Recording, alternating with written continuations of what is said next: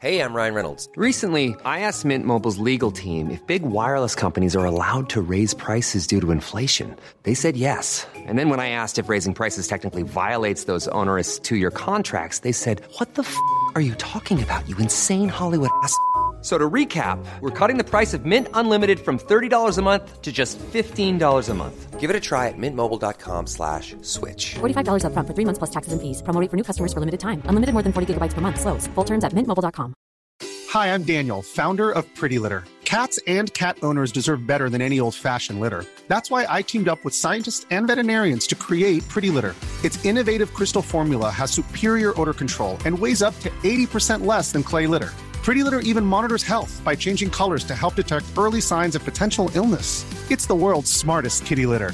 Go to prettylitter.com and use code ACAST for 20% off your first order and a free cat toy. Terms and conditions apply. See site for details.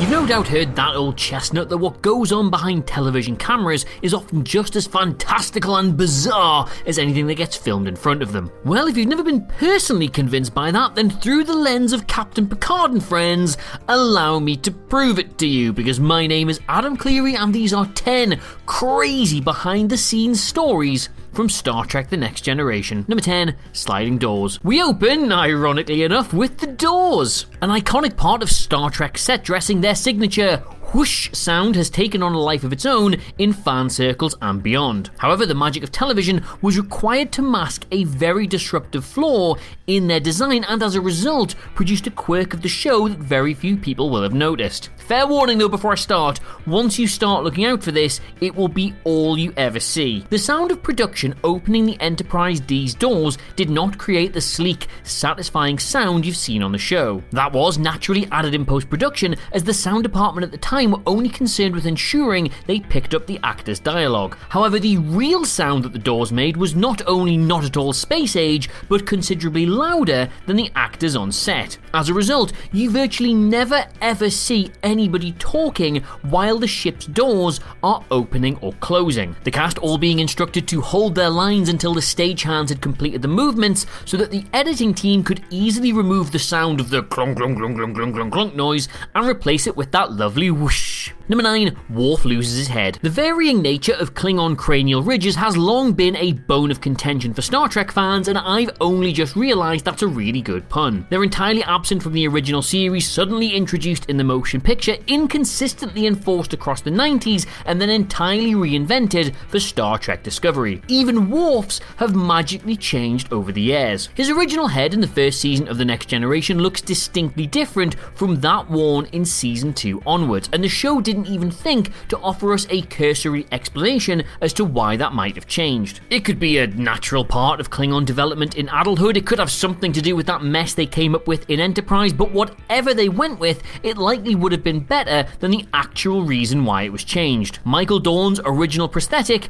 was, between the first two seasons, stolen. Precisely who stole it and why was never discovered by the production staff at Paramount, although one theory does suggest that certain members of the cast took several souvenirs assuming they wouldn't be renewed. Whatever the reason, it left them needing a new head and they took the opportunity to improve on the look. Number 8, Asleep on the Job. What actors go through to shoot a serialized TV show like Star Trek The Next Generation could easily be a video itself. 178 episodes is an astonishing output across just 7 years, with filming regularly eating up 16 to 18 hour days as part of a grueling, demanding schedule. I mean, Kate Mulgrew partly got the role of Kathryn Janeway because the actor originally cast didn't fully grasp this and quit on set after two days. Case in point, though, if you're watching a scene in the ready room between Picard and Riker, then chances are this was filmed at around 2 am when the rest of the cast had finished for the day. However, one other interesting story that's since emerged is that LeVar Burton used to take advantage of wearing his visor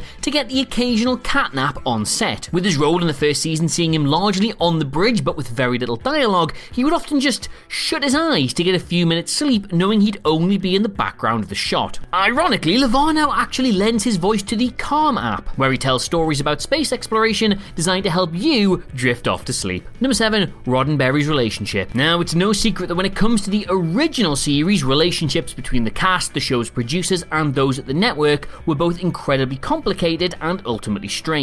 While fan support and cinematic money spinners kept those involved together for decades after the show's run, it was often to the backdrop of internal conflict and wranglings over contracts and royalties. However, on the set of The Next Generation, despite considerable problems in the writer's room, Roddenberry developed a paternal relationship with virtually every member of the cast, taking time between filming to encourage them to think of the world they were working in and develop their characters as they saw fit. This was especially true with Jonathan Frakes, whom Roddenberry spent a great deal of time with, encouraging him specifically to always keep a Gary Cooper glint in his eye when he was in the role. And no, me neither. Number six, the Starfield was real. Ah, yes, the advent of digital effects was a major reason for Star Trek's revival during the late 20th century. Practical effects were great, yes, but incredibly time consuming and heavy on logistics for a fast paced TV show. Indeed, they were forced to make significant compromises to the initial vision of the original series purely because there wasn't the budget or the technology to realise them. Case in point, how many rooms on the original Enterprise had windows? Yeah, you see? Thankfully for the next generation, chroma key and green screen were commonplace by the time they moved into production, meaning that all manner of wonderful alien worlds and strange spatial anomalies could be easily visualized in the same shot as the cast. Naturally, you'd assume that every shot of space from inside the ship was done this way, seeing as, you know, they were just in Los Angeles and not in high orbit. Not so, though, as the static starfield often pictured outside Captain Picard's ready room, 10 forward, the conference room, and any smaller windows on the ship was actually real. Well, sort of real anyway. A heavy black curtain on rollers with small pieces of silver metal stitched in doubled as actual space and would move slowly in the background of scenes. Unless, of course, something more dramatic was called for, in which case a green curtain was lowered in front of it and edited digitally. Incidentally, though, if you look, the stars do not move at all in season 1 because the curtain was too heavy for the rollers and it didn't work properly. Number 5. Data was written with several series in mind. If there is one character in the next generation who had what you would call an all encompassing arc, it is Data. From the very first episode, his personal journey was one of exploring his own humanity in an effort to better understand both the man who created him and mankind itself. Playing the Pinocchio comparisons with as straight a bat as humanly possible by just directly referencing them in the pilot. However, the version of Data that fans know and love only really emerged around seasons 2 and 3 when the writers had had sufficient time to flesh him out in a three dimensional way. However, according to Brent Spiner himself, this wasn't a happy accident that uh, emerged from the writer's room, it was actually the plan from the beginning. Initially, Data is something of a comedy character, frequently misinterpreting human meaning and reflecting back a lot of the series' morality with a childlike, inquisitive nature. His evolution from there to the show's most critical thinker and the ship's most valuable asset was written out before filming had even begun. Gene Roddenberry basing him on an android character he'd written for another show, with the premise being that his portrayal would change as he learned more about himself. Number 4. Quark. Sorry, that was my Odo impression. Anyway, it's well known that the Ferengi was something of a failed experiment in the next generation. Initially pitched as the series' primary recurring antagonists, audiences just found them way, way too stupid to take seriously, and the producers were forced to go back to the drawing board.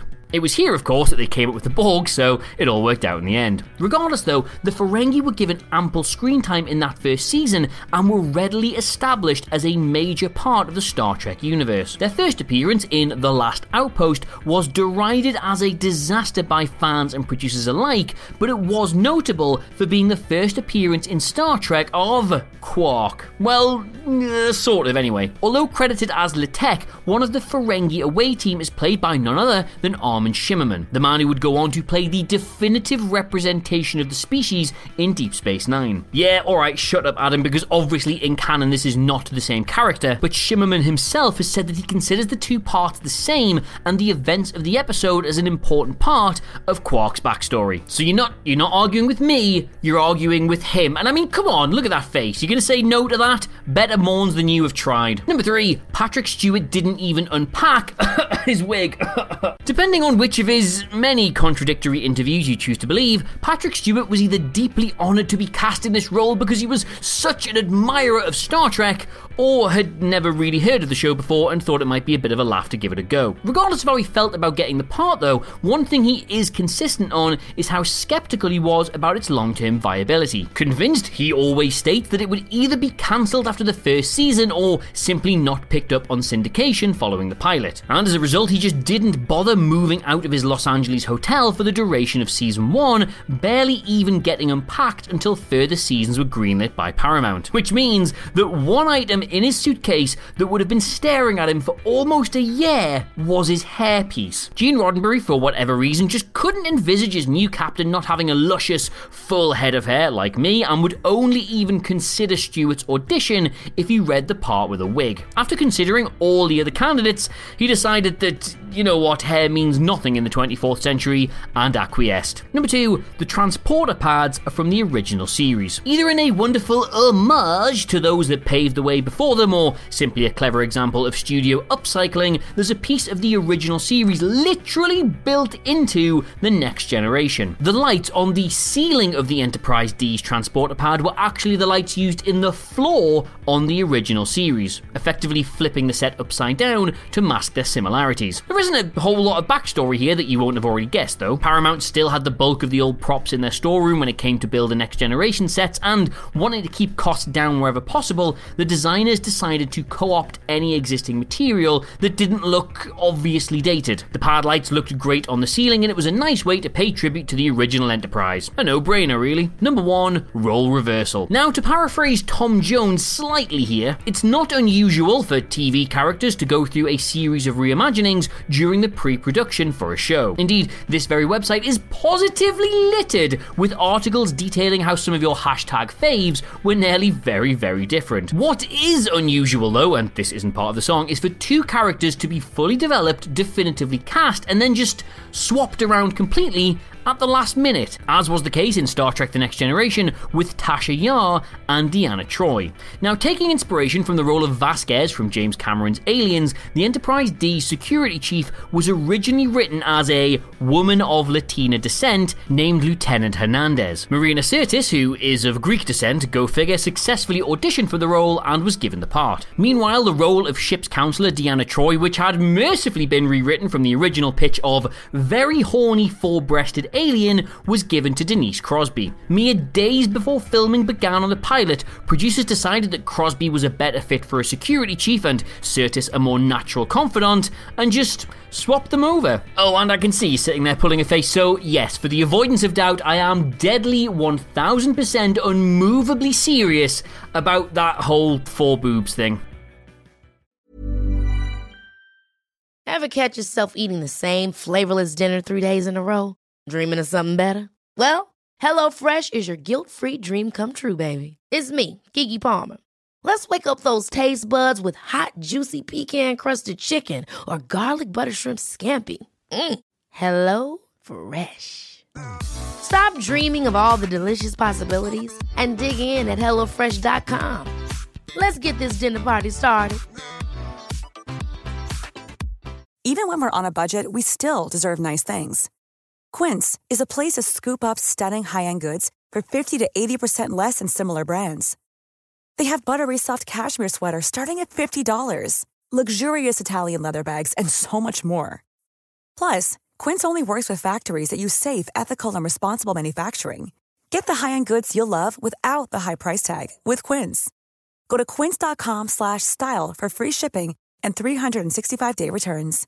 Imagine the softest sheets you've ever felt. Now imagine them getting even softer over time. That's what you'll feel with Boll and Branch's organic cotton sheets. In a recent customer survey, 96% replied that Boll and Branch sheets get softer with every wash. Start getting your best night's sleep in these sheets that get softer and softer for years to come. Try their sheets with a 30-night guarantee. Plus, get 15% off your first order at bollandbranch.com. Code BUTTERY. Exclusions apply. See site for details.